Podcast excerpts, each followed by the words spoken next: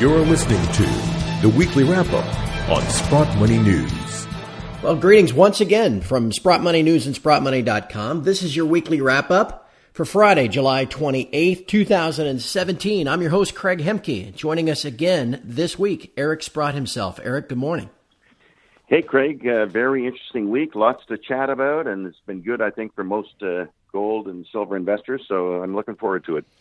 And once again, before we get started, this weekly wrap up is brought to you by Sprott Money. We're an accredited Royal Canadian Mint Bullion DNA dealer, so please visit SprottMoney.com to learn more. Eric, it is uh, it's been an eventful week. Let's start with uh, politics and news, at least as based here in the U.S. Uh, Mother Yellen came out with her latest FOMC Fed lines, as we call them, at the conclusion of the FOMC. No rate hike. Doesn't look like there may be another one uh, at all this year. And now we've got some real political intrigue here in the U.S. besides the usual circus surrounding uh, U.S. politics. Uh, the uh, vote to, uh, guess, finally get rid of Obamacare has completely stalled in the Senate overnight. Looks like we've got a bit of a quagmire in the U.S. How might that impact things going forward? Well, I think it's going to. It, it all, of course, ultimately impacts on the dollar from uh, an outsider's perspective, and um, you know, as I was we're think, I was thinking about uh, the FOMC meeting and the nothing burger that was served up, which I think uh, played very well for gold investors because, of course, the reason that gold's always under pressure theoretically is because we're going to raise rates, and we got this strong economy and and of course, none of that um, sort of happened as a result of the FOMC meeting. So that was very constructive for the uh, for the owners of precious metals and the stocks. And then, of course, uh, the whole geopolitical thing. You know, this healthcare whatever conference, uh, the skinny Obama uh, repeal that never worked, the border tax that gets crushed, the debt ceiling that's coming up the whole tax plan. Mean, it looks like it will go. You know, maybe it's even better that the politicians don't get to make decisions because I think we'd do better without them. Uh, but as I have said in, in many times, you know, I think of the PhD that the U.S. has, the pensions, the health care, and the debt. Man, you, those are three big tsunamis coming in here, and uh, and of course the the economy is is impacted by them all, and you kind of see it in you know, we talk about the retail numbers, the restaurant numbers, the durable goods orders. In reality, were kind of weak. Uh, a number of the um, Fed uh, regional uh, indexes are, are weak. Car sales are weak. I see Ford just downgraded their their estimates for the year. Um, like it's just weak. So it, it's kind of playing into uh, into our hands here in terms of an asset that can survive in in this very hostile economic environment. To that end, Eric, uh, just a few minutes ago, as we record this, the U.S. released their first guess of the second quarter GDP. The number came in stronger than the first quarter, but gold seemed to re- be reacting to a utter lack of inflation. That'll impact the Fed going forward, and wage growth has completely slowed again. Uh, what do you make of those numbers? Well, all I say is same old, same old. First of all, I don't believe the GDP numbers for starters. Um, and as soon as you mentioned GDP, I thought of a an article I read just yesterday where I think it was UBS was commenting about the theoretical growth in in Europe, and they said, well, we're we're we're saying we have all this growth in Europe, but the imports into Europe haven't changed in the last few years. So where's the growth coming from? And I and I think that's what makes you think that all these data points are are suspect, right? When you get down to the real hard numbers, well, how much gasoline is sold, and what are the car load, uh, rail car loadings like, and you know this data point, and what are the restaurant sales like, what are the retail sales like, and there's nothing there. You get a big nothing burger at the end of it all. But supposedly we have this GDP growth, which I'd hate to think was all like healthcare, because you know how much healthier we're getting, not, and how much more expensive it is, plenty, and it goes into GDP, and we all say we got GDP growth. Well, we, we all just we're, we're kidding ourselves here right. that we're really making any progress. We're not making any progress. And as you just pointed out, wage growth. Where's the wage growth? There is no wage growth. But there's lots of expenses. Let's not kid ourselves. No doubt about that.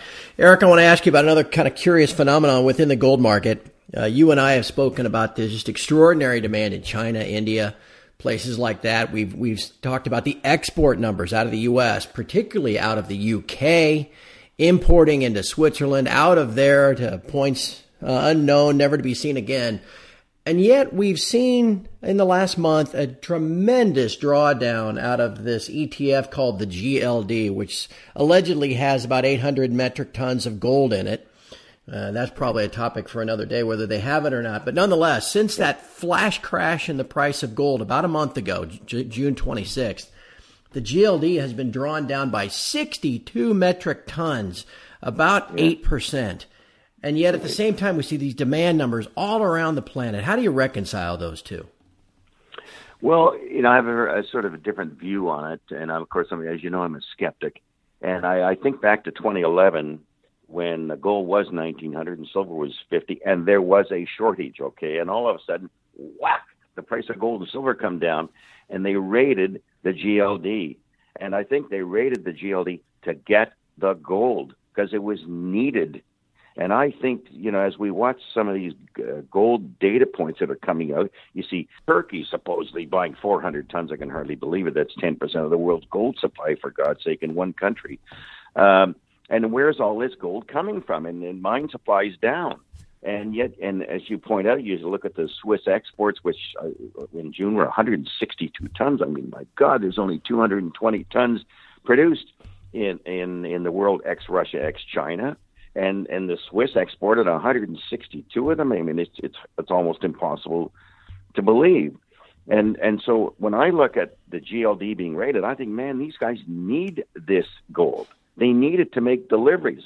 And even when you point out that there's exports uh, from from the U.S., like where's this gold coming from, right? I mean, we, we, we consume most of our own gold in, in the United States. And, and when England exports gold, well, excuse me, they don't even produce any gold. Where is that gold coming? From? That is coming from the GLD. So that's my view that, that we might be in a situation where we have extreme tightness and they're forced to go and raid things like the GLD to make up that marginal difference. 60 tons is pretty significant over a short time period here.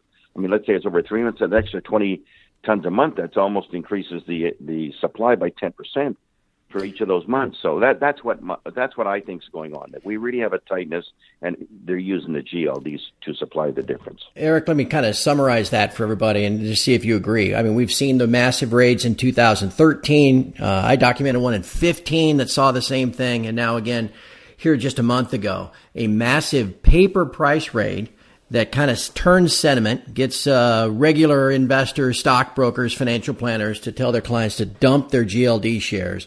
The authorized participants are on the buying end of those shares. They bundle them together to the point where they get 100,000 of them. They trade them in as a basket and uh, get the physical gold for them. And then they flywheel that out to wherever, wherever the demand is that they're trying to meet. Does that sound about right? Exactly. That's what it, that's what happens, and it has it did happen in in eleven and and in thirteen. Yes, it did.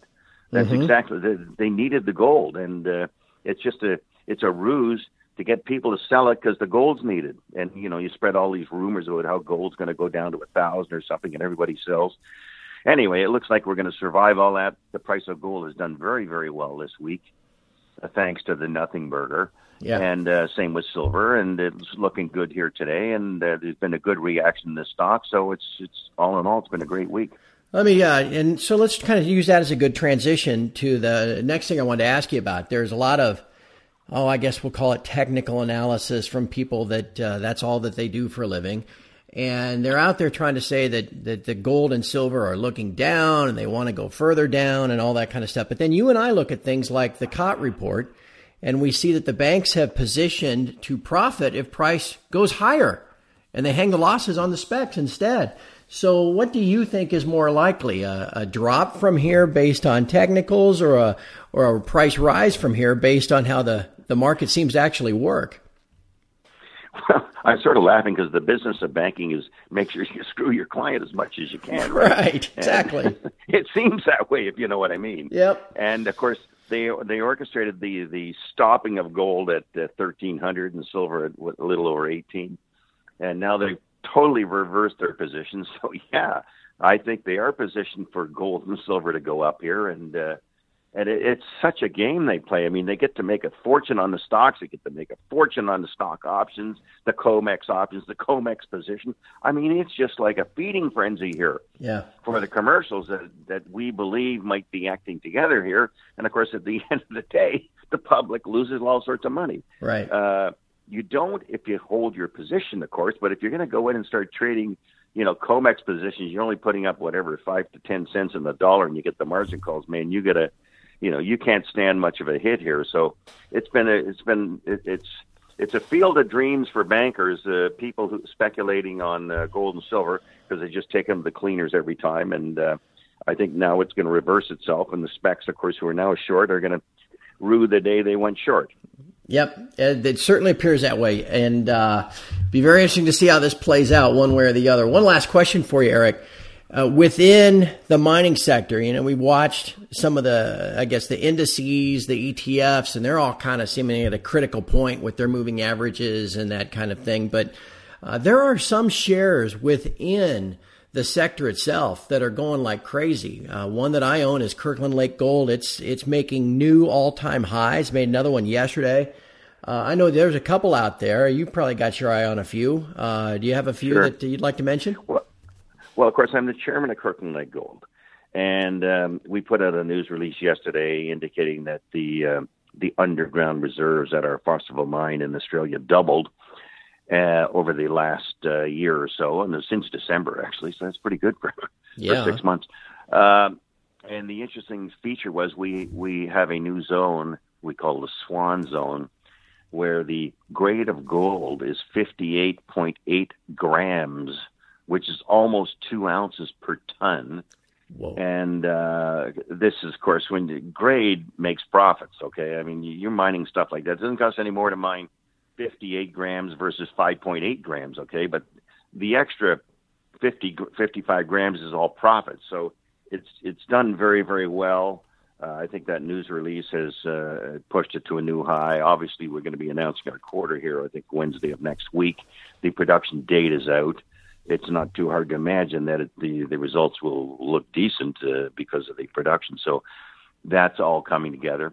And uh, I've been involved with a company called Novo Resources, which is uh, kind of a dream kind of situation. Uh, uh, I I believed in a particular guy who runs it, Quinton Hennigh, who actually had a big hand in uh, in analyzing Fosterville for me way back when, when I was uh, getting involved with Newmarket before it was merged into uh, Kirkland Lake, and um, he thinks he might have the uh, beginnings of a major discovery also in Australia. Uh, I would urge uh, maybe the listeners to to look at their news release from about two weeks ago, and kind of look around for some of the interviews of people, the letter writers that uh, have talked about this, the potential of this uh, discovery and just assess whether they want to speculate on it. And believe me, it is a speculation. Uh, but that's kind of the fun of the uh, the precious metals business. When um, when things work out on a speculation, there's normally a pretty pretty handsome payoff. So um, it's it's interesting times when, for those of us in in the companies that have it uh, coming together. There's been pretty good returns to uh, to make in the market. So uh, I, I hope that those things will will carry on here. And of course, there's lots of other companies that that I'm not involved with that are, are doing well as well. So.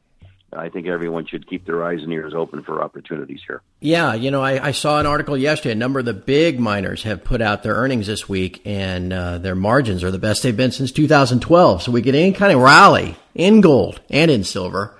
Boy, we sure seem to be that they are poised to see their profits explode. Yeah, yeah, no, it looks good. It looks good all around. So let's hope uh, let's hope we can hold it together in the commodity markets. Let's hope we do, and let's hope we hold it together for another week and uh, get back together next Friday to talk about everything that happens over the course of the next next week, Eric. And at this point, though, I will close this session, and I will wish you a great weekend. And all the best to you too, Craig. See and, you next Friday. And from everyone here at Sprott Money News and SprottMoney.com, thank you for listening. Have a great weekend.